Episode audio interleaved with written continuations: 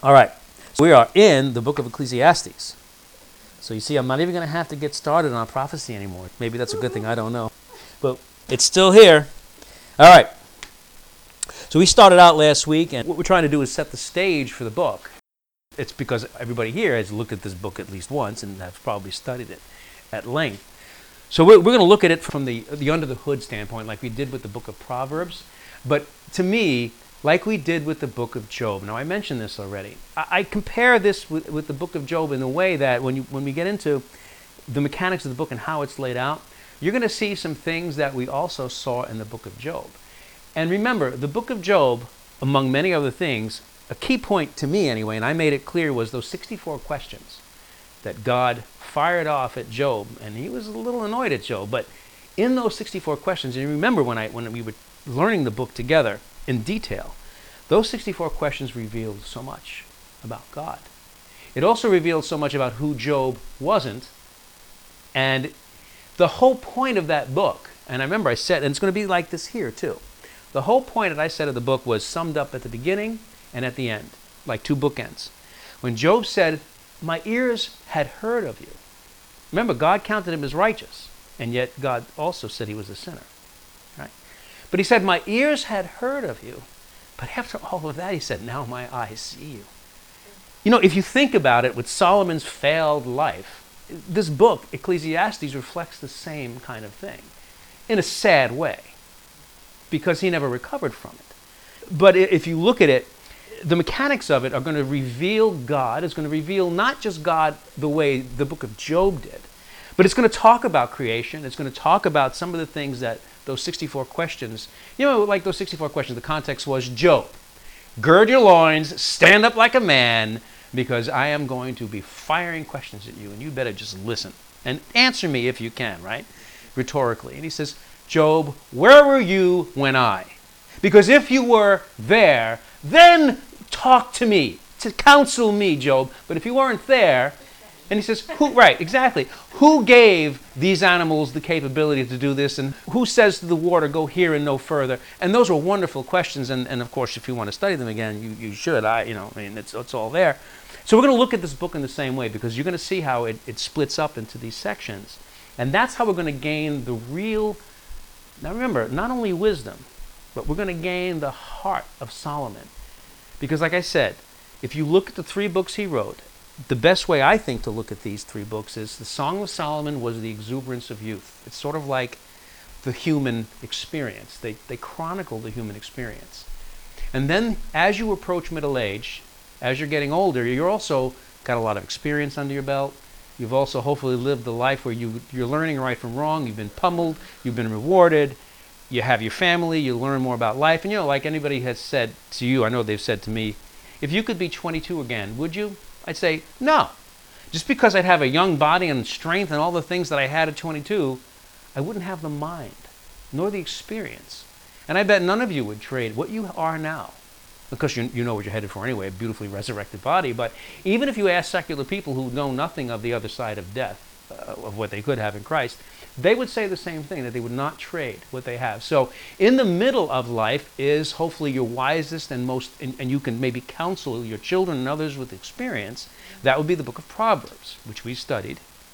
And then, as you approach and you get over that middle age hump, you start seeing, well, you know, the career isn't going to keep on moving forward.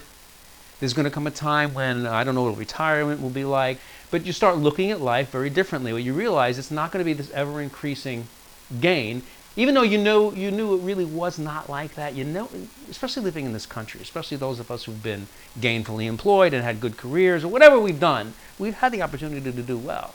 And you're always seeing how there's no one ever tells you it's going to end. You know, they always you need to do more and do more. You know what I'm saying? But as you go over that hump and you get past the midlife crisis, which affects each of us in some way, it does, it just does. Mm-hmm. And you realize, you know, you, you're humbled by the fact that you're growing older and, and that. You look back and you say, if I only could have, would have, could have, should have, or would I change something? There are many things I wouldn't change. There are some things I would change. In Solomon's case, it's a failed life. And it's, it's amplified because he started out with this greatest of gifts that you could have here is wisdom. That God said, was the most that any human being would ever have been endowed with, of course, barring Jesus Christ, because he's God, so you can't count him. Even, even well, we mentioned that even Jesus Christ mentions Solomon in, in all his beauty and his stature, that when he had all the wealth, I mean, he had everything that any human being could ever want, including great wisdom. And he failed miserably. So he ends his life on this down note where basically that book is vanity, vanity. All is vanity. Nothing means anything.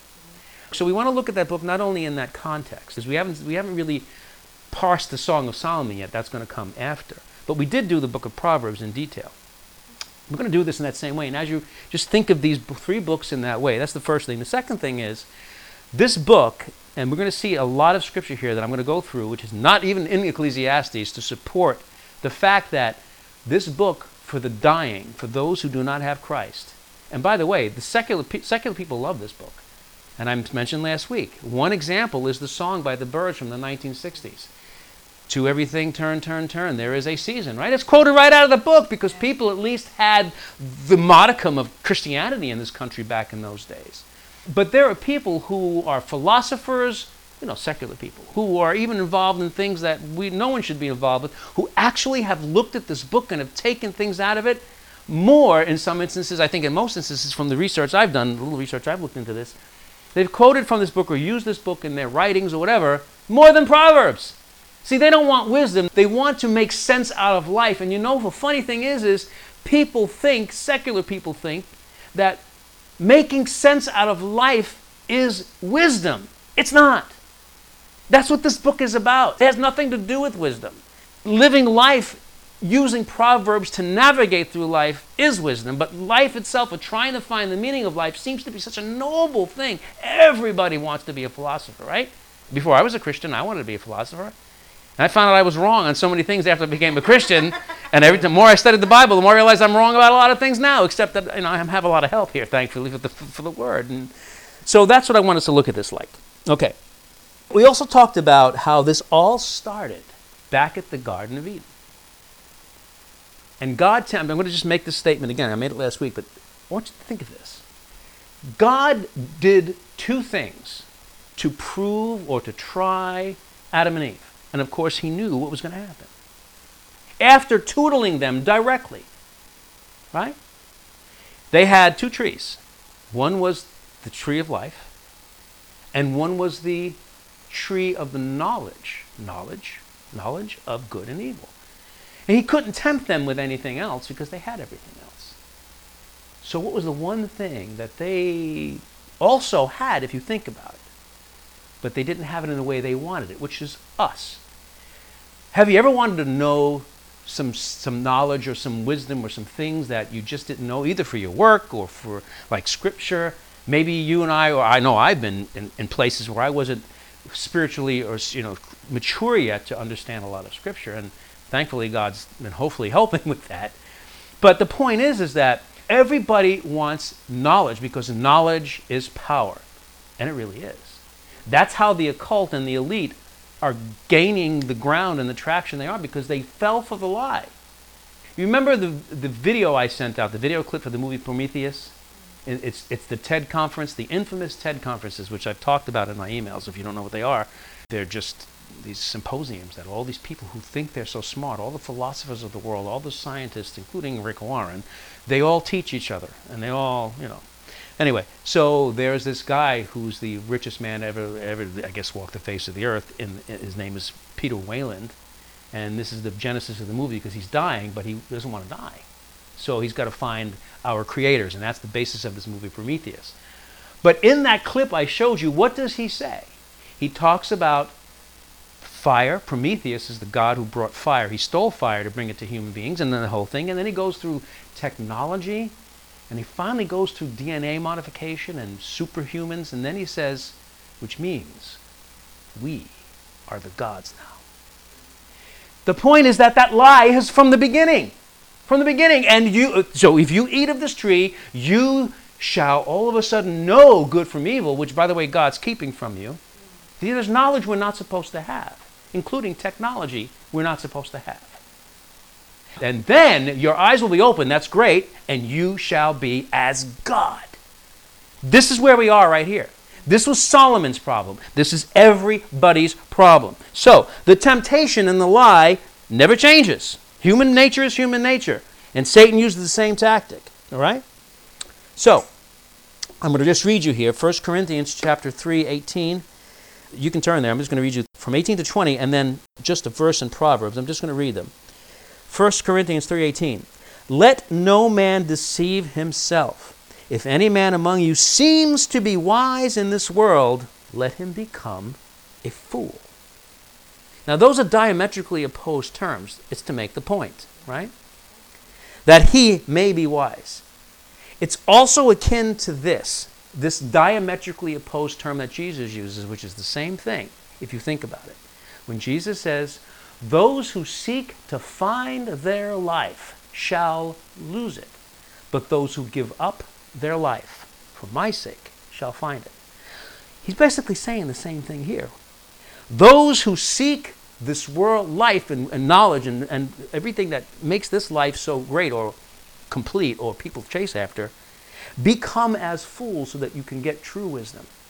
Give up your life so that you can get true life. You see the relationship here? This is exactly going against the curse because of the lie which has not changed. That's my point. Verse 19 of uh, 1 Corinthians 3 For the wisdom of this world is foolishness with God. But now you can see, after all we've talked about Job and we've talked about Proverbs, and just in general how we talk about how God thinks, because we want to know and we study toward knowing His heart, His mind, His character, and His point of view. Those are the sum total of God's wisdom. We can't know the sum total of God's wisdom, but we need to pursue God, and that's what we're doing here, is pursuing God to understand how He thinks his point of view so that we can gain wisdom through that and parse his words to, for that. So he's saying here, the wisdom of this world is foolish with God, for it is written, He who takes the wise in their own craftiness. And, and then again, the Lord knows the thoughts of the wise, that they are vain. Vanity, vanity, all is vanity. So you see, Paul wrote many centuries after Solomon, about a thousand or so years, 900 some odd years, right? Nothing's changed. The message has not changed. That's, by the way, doesn't this also prove Scripture? The thread of all the thoughts in Scripture run from Genesis right all the way through, and they never change. They're golden and silver threads that are never broken. And, and these little things, that when I knit them together, it's just, I, I, I never stop saying, wow. Say again? It, it gives you goosebumps, and it never stops. And I've been doing this for a decade now. That's why I can't stop. If, if, even if one person ever comes to a Bible study, I'll still teach something because I just can't stop. So listen to this. What I said in 1 Corinthians about wisdom versus worldly wisdom versus godly wisdom, right? What I said about gaining your life now or giving it up for the life in Christ, which many people would think is, is a foolish thing to do.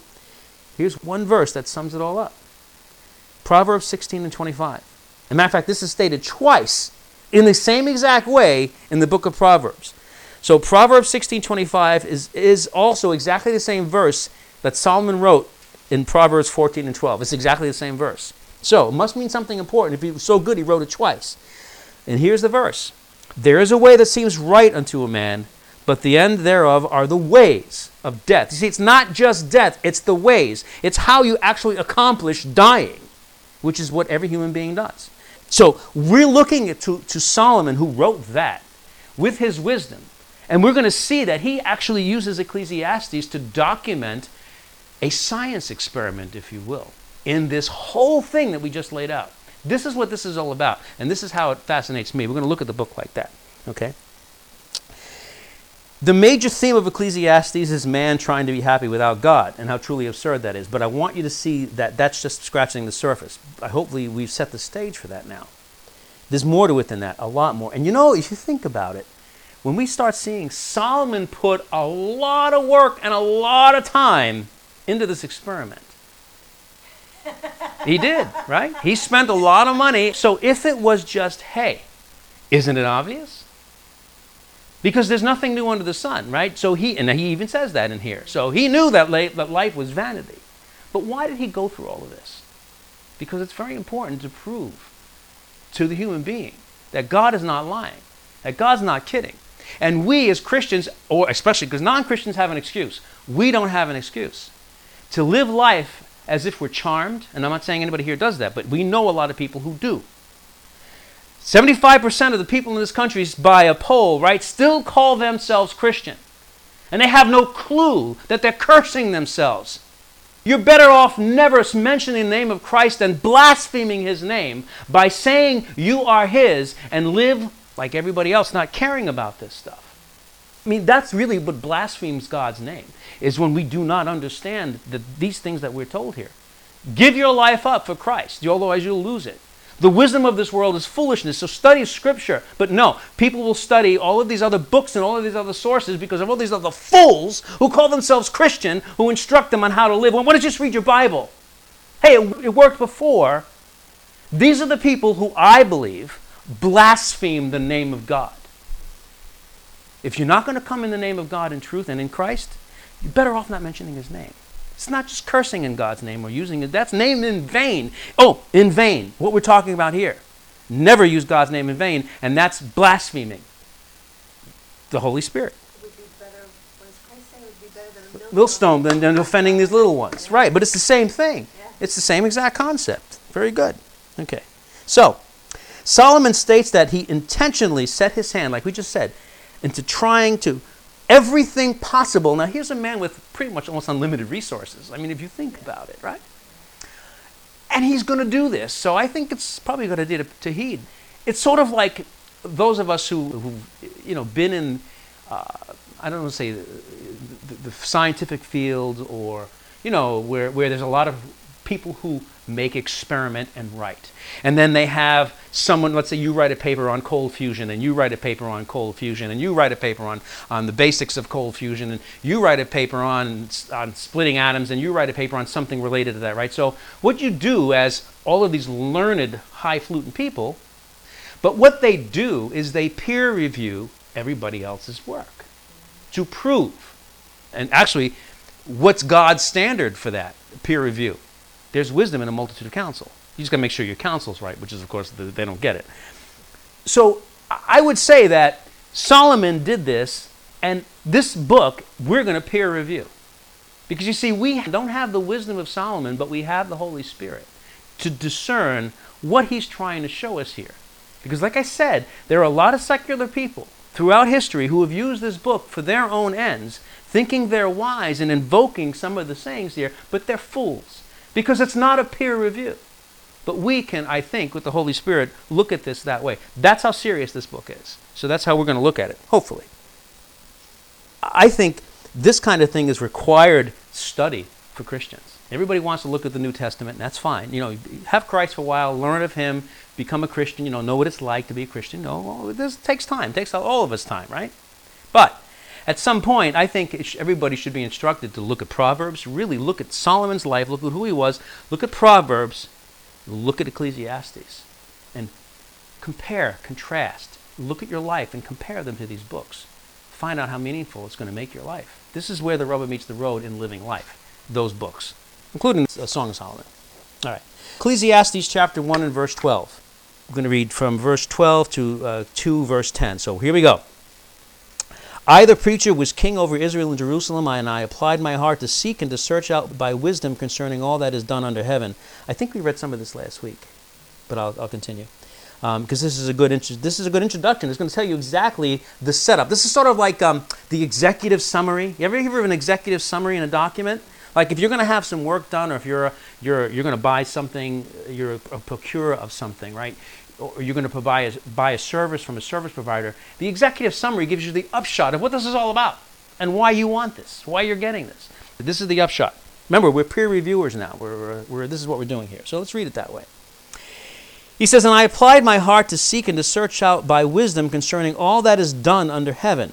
It is a sore tra- travail that God has given to the sons of men to be exercised therewith. I have seen all the works that are done under the sun, and behold, all is vanity and striving after the wind. Now, you could pretty much stop there. He's already made the point, right? But that's what the executive summary is supposed to do. It's supposed to make the point, and then the details follow. At least you can wrap context around what you're, what you're about to talk about. So you see the standpoint from which he's coming. Let's skip to verse 17. He's going to tell you now how he decided he's going to set up his experimental science project here. And I applied my heart to know wisdom. That's the specific purpose statement, right? That's what he wanted to do. And to know madness and folly. So he also wanted to know, you know, if you're going to know something, the better you can better know it typically by knowing the antithesis of that thing. Isn't that correct? Mm. If you want to know light, you better know dark, right? Because if I look at, let's say, this light, it's got kind of a yellowish tint to it.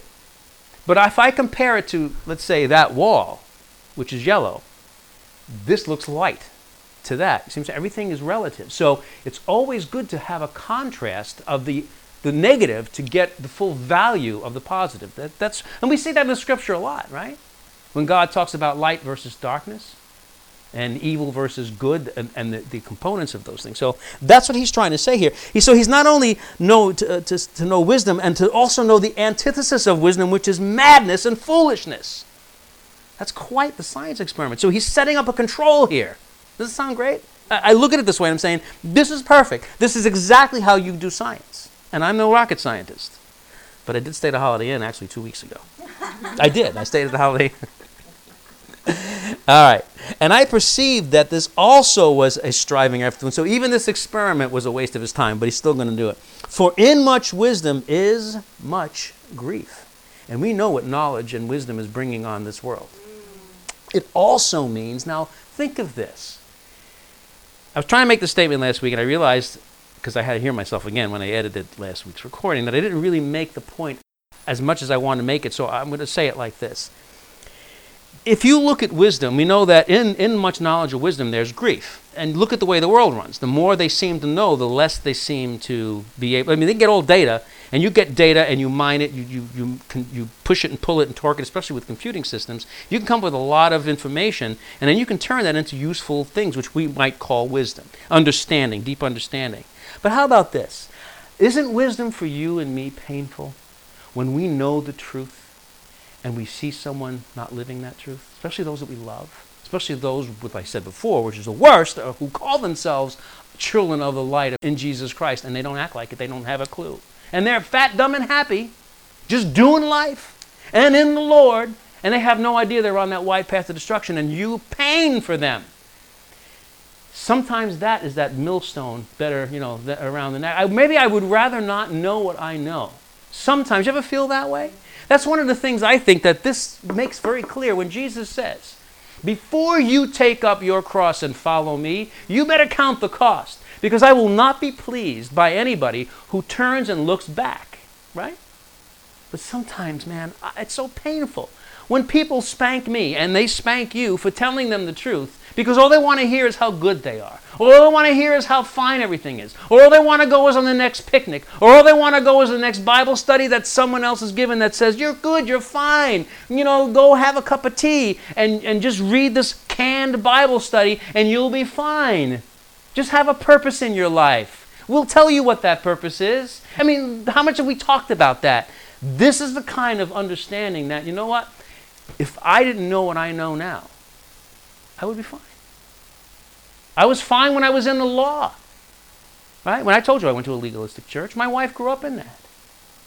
But it pains me so much when there are people still living that lie, like her parents. And that guy who I told you was a friend of mine who said to me straight out, You're going to hell because you eat pork, and worse, you don't keep the Sabbath. Well, which one am I going to hell for? You're going to hell for both. So I might as well eat pork on Saturday. I'm going to have a nice barbecue where I'm going. you, yeah, you've heard that old adage, right? I'd rather rule in hell oh, than serve in heaven. You know, they have no clue. There's not going to be any rulership. Even Satan is not going to. It's going to be helter skelter. And everybody's going to have a resurrected body. They're going to have a new body. One that's fit for heaven. Ours will be like Jesus Christ. And one that's, that's fit for eternity and suffering in hell. That's going to be twisted and torqued and pummeled and who knows the ungodly things that people are going to be doing to each other, those bodies will never die. Just like Gehenna. What did Jesus say about Gehenna? You know what Gehenna was? Remember the Gehenna fire? Outside the city wall in Jerusalem was the dump. And they kept it burning all the time. So he says hell is going to be like where the fire is never quenched, but the worm never dies. Because the worms will continue making compost. So they would get the compost and the hot fire. Of course, the worms weren't up at the top; they were in the bottom, and everybody was happy in that flame. But nobody ruled. Nobody ruled. It was a dung heap.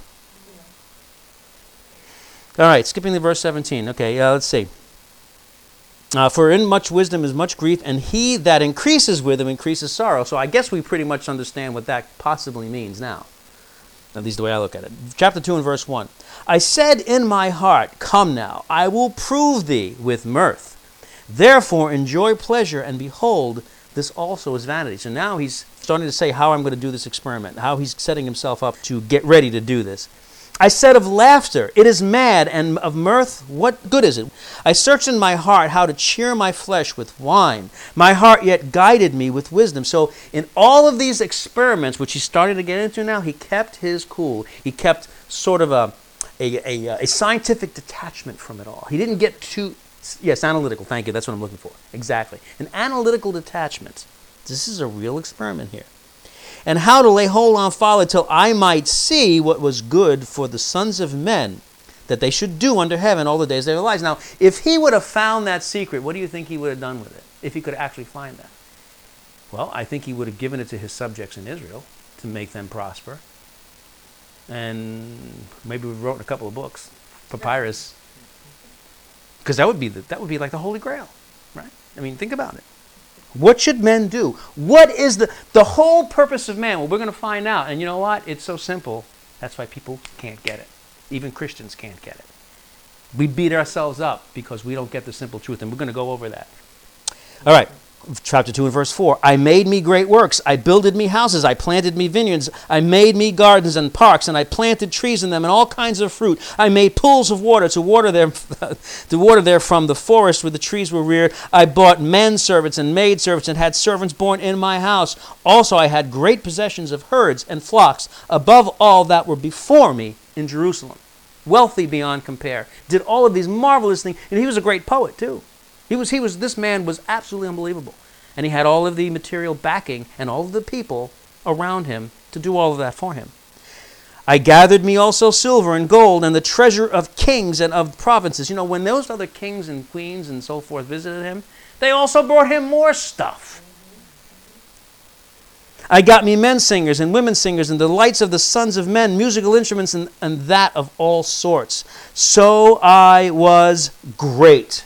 I'd say, and increased more than all that were before me in Jerusalem. Also, my wisdom remained with me. So he still got this analytical detachment. Even though, can you imagine having even, I mean, I can't even understand. Can, can anybody ha- fathom at all what, what he has here? And whatsoever mine eyes desired, I kept not from them. That's probably not a good idea for most of us. I withheld not my heart from any and I'm saying, and he joined. He had all these concubines and wives, and I mean, everything. Yeah, that's right. For my heart rejoiced because of all my labor, and this was my portion from all my labor. You know what he's saying here? Just rejoicing. That's all he had. That was his portion. That was it. Because everything he did was almost valueless at that point because he had it all. We, it's sort of like, remember, I've said to you, I, have asked this question, I, I know I've mentioned it in my class a number of times the Maslow pyramid. You ever hear the Maslow pyramid? You haven't heard of it? You guys have heard of it, right? Did we talk about this? The Maslow pyramid? There was a psychologist, psychiatrist, psychologist, uh, in the 20s named, I think his name was Alexander, his last name definitely was Maslow, and he'd made a pyramid. It has nothing to do with the occult, folks, but it's a very good pyramid. And this is what he's talking about here. The pyramid is called the hierarchy of man's needs. And I didn't learn this in college, only because I didn't go to college, but that's beside the point. But I did learn it. It's really, really good. And you can track everything, even a nation. Everything runs on a bell curve, right? And you look at the United States or any great nation, we'll say this nation, and it's a bell curve. If you take that bell curve from bondage coming out of England all the way up to all the, all the pain and suffering to get to the pinnacle of what we were, and now we're into complacency, and we're, now we're dying. And now we're so scared, any, we're not anything like we were before. You take that bell curve so it's like this. And you put this pyramid in the middle. So the bell curve comes up the slope of the pyramid. At the pinnacle of the pyramid is the top of the bell curve, which is where we reached our pinnacle a number of years ago now, back in the 50s, probably, I think.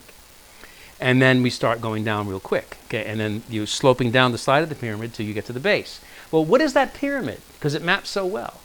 The pyramid, very basically, is this, and you should look it up. Look up the Maslow pyramid. Look it up on the internet. You'll, you'll, you'll get an education about this. The, the, hierarchy of human needs basically is this, okay?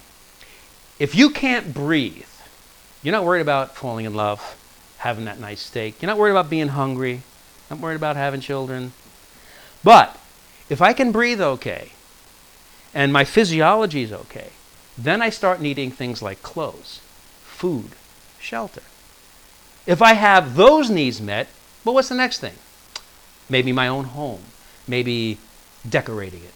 Maybe then, after I have those needs met, I can start thinking about falling in love, having a companion. You see how these hierarchy of needs met? And every time you go up a level, it's because every single thing from bare survival all the way up to the level you're at is met. And that's why you keep going up into all these things. And the pinnacle, the very pinnacle of this, is called self actualization. This is where Solomon was. And what you'll find, I have a book, by the way, by David Jeremiah. It's a good book. It's about this book, it's about Ecclesiastes. And he quotes in there one of these men who actually climbed. She's got it. Boom. Looks Illuminati, doesn't it? Yeah, so it's all the. Uh, yeah. Yeah, self actualization. But that's a, that's, a, that's a pretty tall piece of the pyramid. Yeah, okay. Physiological, safety, loving, love and belonging, then self esteem, and then self actualization. Thank you. And then what happens after the self actualization? Where else do you go? You realize that to get to the point of, cl- of wanting to climb Mount Everest just because you want to conquer Mount Everest, not a bad undertaking. There are men who go into football and train all their lives to go to the Super Bowl and get that ring. The problem is those that are good enough to actually do it. They're at the point of self actualization because no one's going to care about football if they don't have enough to eat. No one's going to care about making it big in baseball and making it to the World Series if they're having a heart attack and they can't, they barely know if they're going to live or if they can't find clothes. You see what I'm saying here? This is where Solomon was at. He is at the point of self actualization. He needs nothing. Matter of fact, isn't that where Adam and Eve were? Nothing new under the sun with human nature, is it? Matter of fact, isn't that where Satan was? What was the pinnacle of God's creation? Satan. And uh, what did God say about Satan? You were created perfect. You walked among the fiery stones. That's when the Garden of Eden is a mineral garden before his throne because it says you walked among the fiery stones before the throne of God.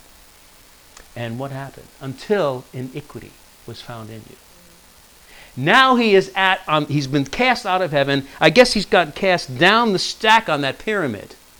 And now he's furious because he doesn't like the fact that we're higher on that pyramid than he is. And Jesus Christ is taking care of us. He is our self actualization. Jesus will not allow us to get up to that point because then we become like him. That's pride. Pride goeth before a fall. Self actualization says, like Peter Weyland in the movie Prometheus, like Satan, like Adam and Eve, like Solomon. It's lonely at the top, it's also deadly at the top. So, like this person who climbed Mount Everest, they have this exhilaration. You know what it takes to get, I don't even know what it takes to get up there. But you got to have a lot of planning, and a lot of people died with all of doing that, right? You finally get up there, you plant your flag, and you look around, and then you say, Wow, I can't believe I made it. And you sit there, and you're probably elated for maybe a couple hours. Then, you, then, then, then what? Taking the view, take a few pictures, put your, put your mark there.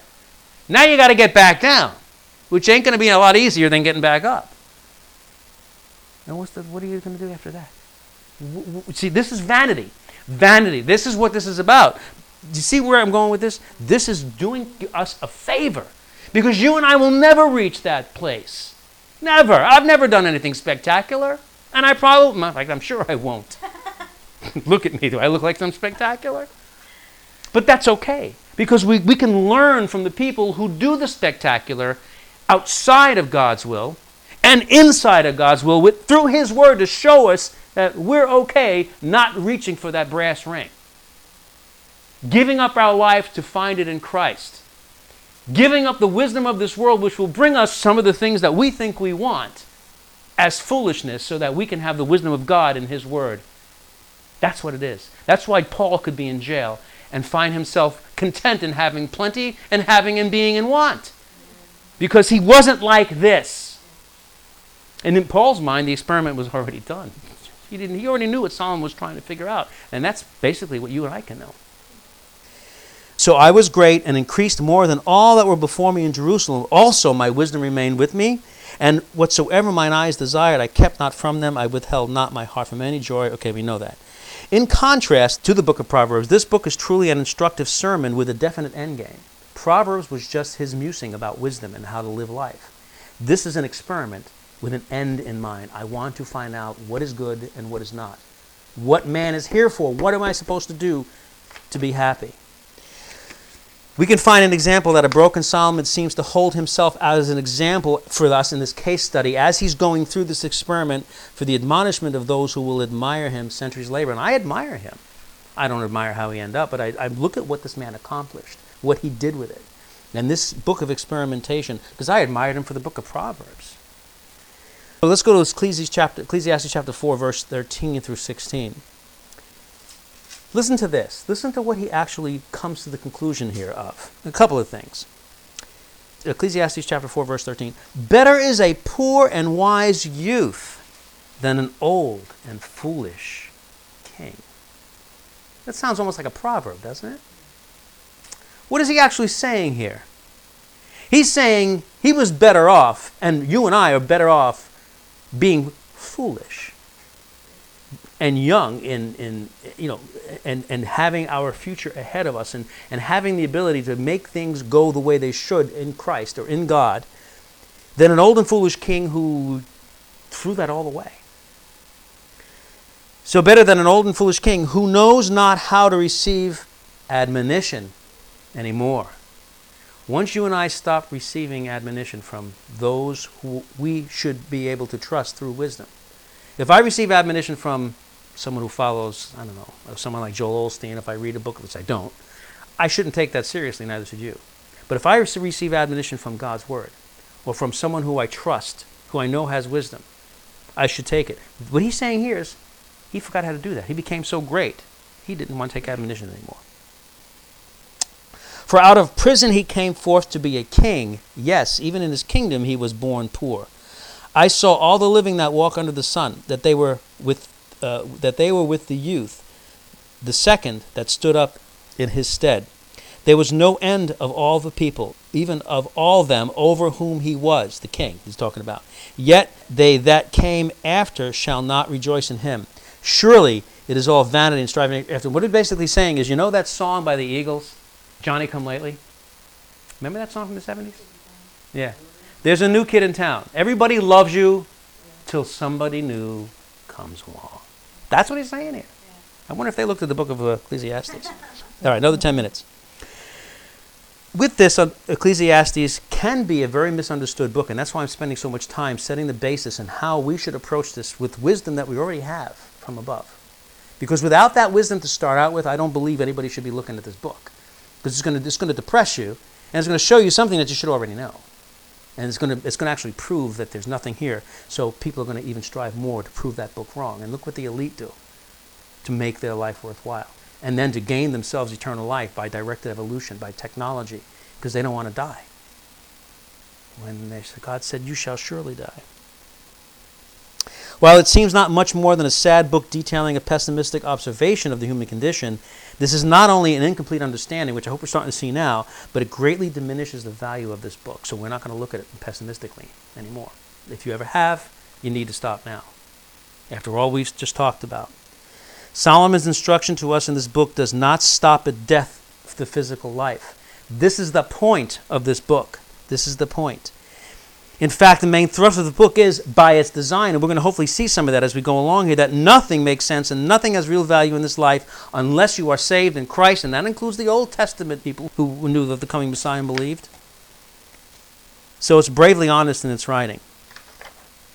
I'm going to give you an example of some scriptures that, that show something here.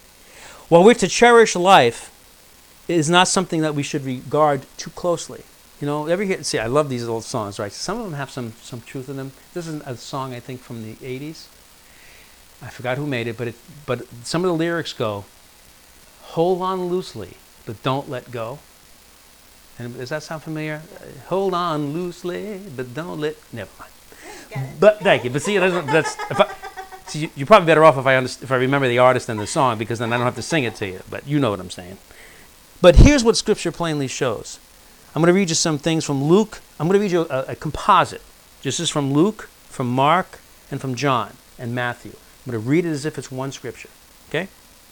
If any man come to me, of course, this is Christ speaking, and hates not his father and mother, or you know, is at odds with them because of the truth, and children and brothers and sisters, yes, and his own life also, he cannot be my disciple. And whosoever does not bear his cross and come after me cannot be my disciple. So likewise, whoever he be of you that forsakes not all that he has, he cannot be my disciple. For what shall it profit a man if he shall gain the whole world and lose his own soul? For whoever shall save his life shall lose it, but whoever shall lose his life for my sake, the same shall save it. Whosoever shall seek to save his life shall lose it, and whosoever shall lose his life to preserve it, he that loveth his life shall lose it, and he who hateth his life in this world shall keep it unto eternal life. You enter now you into the straight gate, or the constricted gate. For wide is the gate, and broad is the way that leads to destruction, and many there be which go in thereat. Because strait is the gate, and narrow is the way which leads unto life, and few be there that find it. Now, I just knitted together some scriptures from the Gospels say the same thing. But didn't this just sum up what Solomon says he's looking for? So here's a peek at the end of the book. Here's the sum total of it. It's obvious. Ecclesiastes 12, 13, and 14. Even though this is not the end of the book, this is what he actually says. It's sort of like you spoiled it for me. You told me the end of the movie before I got to the before I watched it. This is the end of the matter. Hmm. All has been heard. After everything's been said and done, what does he say? Very simply fear God and keep his commandments, for this is the whole duty of man. For God will bring every work into judgment with every hidden thing, whether it be good or whether it be evil. Simple. Very simple. I want to read you some scripture here. This is going to take two minutes. You're not going to turn to these because I got a bunch of them. The, now, wasn't that a very simple concept? Do you think it might have been said, oh, a couple of times in Scripture? Before Solomon? After Solomon? Around Solomon? Why was this wise man such a, a hardhead? And why is Israel in the state it's in? God says, now remember, the book of Deuteronomy was when they had decided they were going to be God's people and he's now taking them and he's going to train them in being God's people. So he's going to tell them things that they should do and things that they should not do. So this is part of, of what this is about. So I'm going to just read you some things. And this is in Deuteronomy, it's different places. You have a vouch Jehovah this day to be thy God, which basically says, okay, you have selected to enter this covenant that you would walk in, this is Moses saying to them. So he says that you will walk in his ways and keep his statutes. Yes, we did, Moses. Remember, Count the cost. Because didn't we say this exact thing to Jesus Christ? It's no different for us. So when you were saved, when you agreed that you knew that that was the truth, Jesus Christ, and you went to him and I went to him, we said we will walk in his ways, we will keep his statutes and his commandments and his ordinances and hearken unto his voice. Right? And you shall keep his statutes and his commandments, which I, Moses, commanded you this day, that it may go well with you and with your children after you, and that you may prolong your days in the land which Jehovah thy God gives you forever.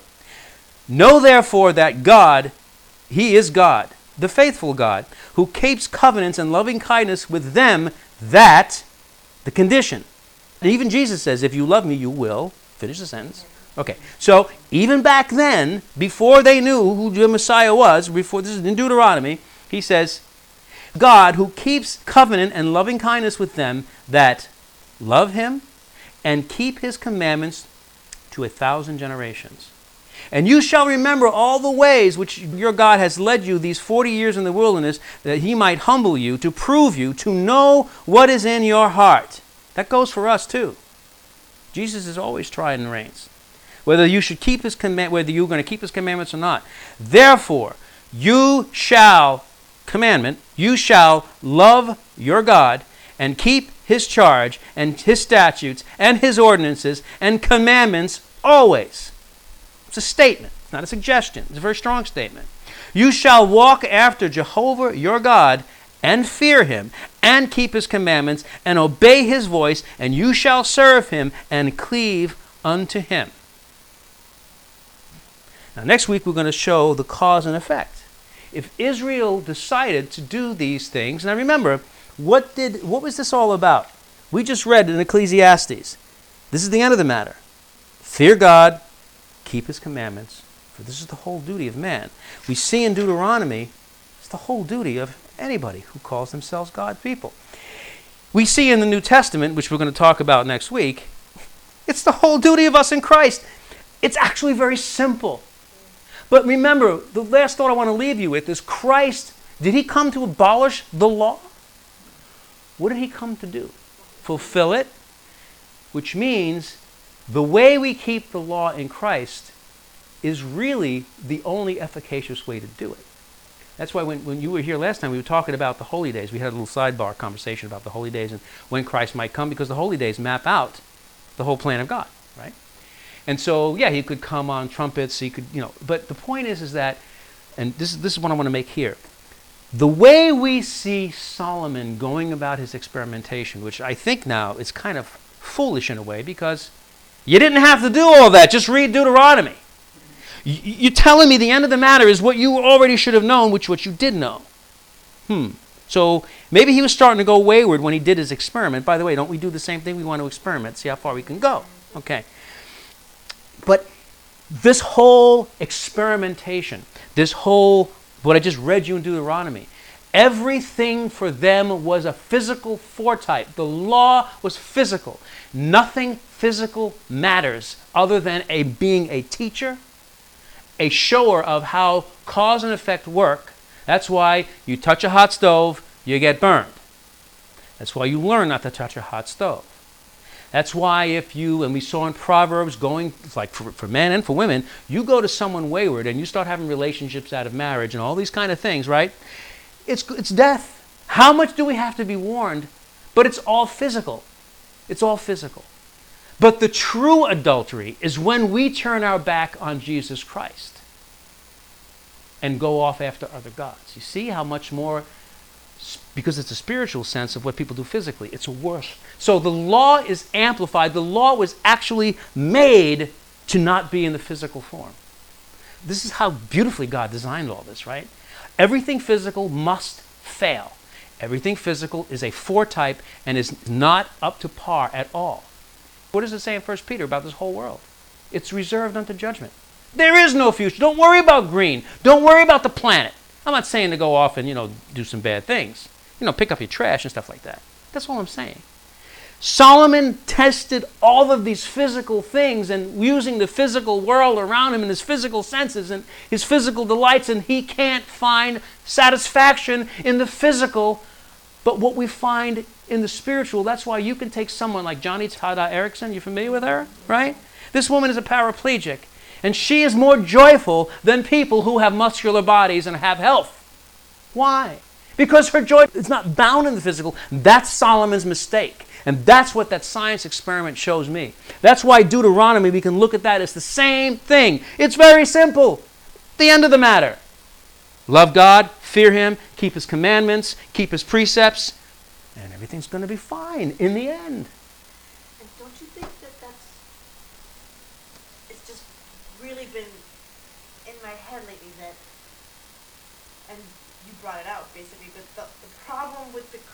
World right now is that we love God, but we don't fear Him anymore. Right. We Amen. Don't we don't fear Him. We don't even want to know Him. And that's the apostasy period. That's right. You hit it right. We don't and try to keep His commandments. Right. We don't think they're necessary. Right. Yeah. Actually, what we've done, to both your points, perfectly, what we've done is we've allowed the trickster to trick us with his people. You see, we think we're keeping his commandments by doing good. Remember, this is what the Jew does. The Jews sacrifice now, because there is no temple, is good works. So that's what you're saying. That's why it sounds so good when people say you have a purpose in life. You must help. You must not not that the things are wrong. That's, that's this is the point. So you're exactly right. This is the problem. I was thinking about that word fear, and I, I had studied that really it was like, means respect. Like Right. A, a deep respect for God, like not like, yeah, you know, he's gonna bang me over the head if I don't do this. Right. A lot of people don't get that. They don't. You're absolutely right. Fear is like, well, I gotta do this because God's gonna do something bad to me or allow something bad to happen. Well, like, uh, an example I heard was you don't, you aren't afraid of a knife, but you have a healthy respect for what it can do. There you go. That's, that's, that's Amen. That's right. Yeah, yeah. Guns don't kill people. People with guns kill people. Same thing. Yeah. You're right. And that is the thing. And you see, that healthy respect is gone when people use God as the, uh, the, the, the tooth fairy. Yeah, yeah. And in these churches which sing praises and it's all about them, you notice how the church, and this is why I sent all those emails, which I'm not going to do anymore because people aren't listening. You notice uh, as of the last, maybe this real, mostly like toward the end of last year and this year, my emails have not been so much about what's been coming. It's about this church, the church. It's about scripture. It's about hunkering down and getting ready for the end where we have to be found in the Lord, cleaving to Him because if we're just singing praises and, oh, God makes it grow because this church is so good. We think our job is to. No, our job is not to go save people. Our job is to fear God, keep His commandments, keep His precepts, and give the gospel. That's the job. The job was never to attract people like flies to Christ. The Holy Spirit can do that. This is so. This so you see, you're all validating exactly what we were talking about here, and that's why this knowledge, this knowledge, which doesn't seem rare? How many people do you know right now, Christian, that you know is a Christian friend, brother, sister, even pastor, even elder, or whatever they call themselves, a leader? Could you go to and have a conversation like this with right now? I don't know of any. But we, as, as average little human beings who are nothing, can have this conversation and have the wisdom. And this is why Solomon said, and wisdom itself, too, is painful. So this is it. So we'll continue next week. Hope I didn't depress nobody. Nah.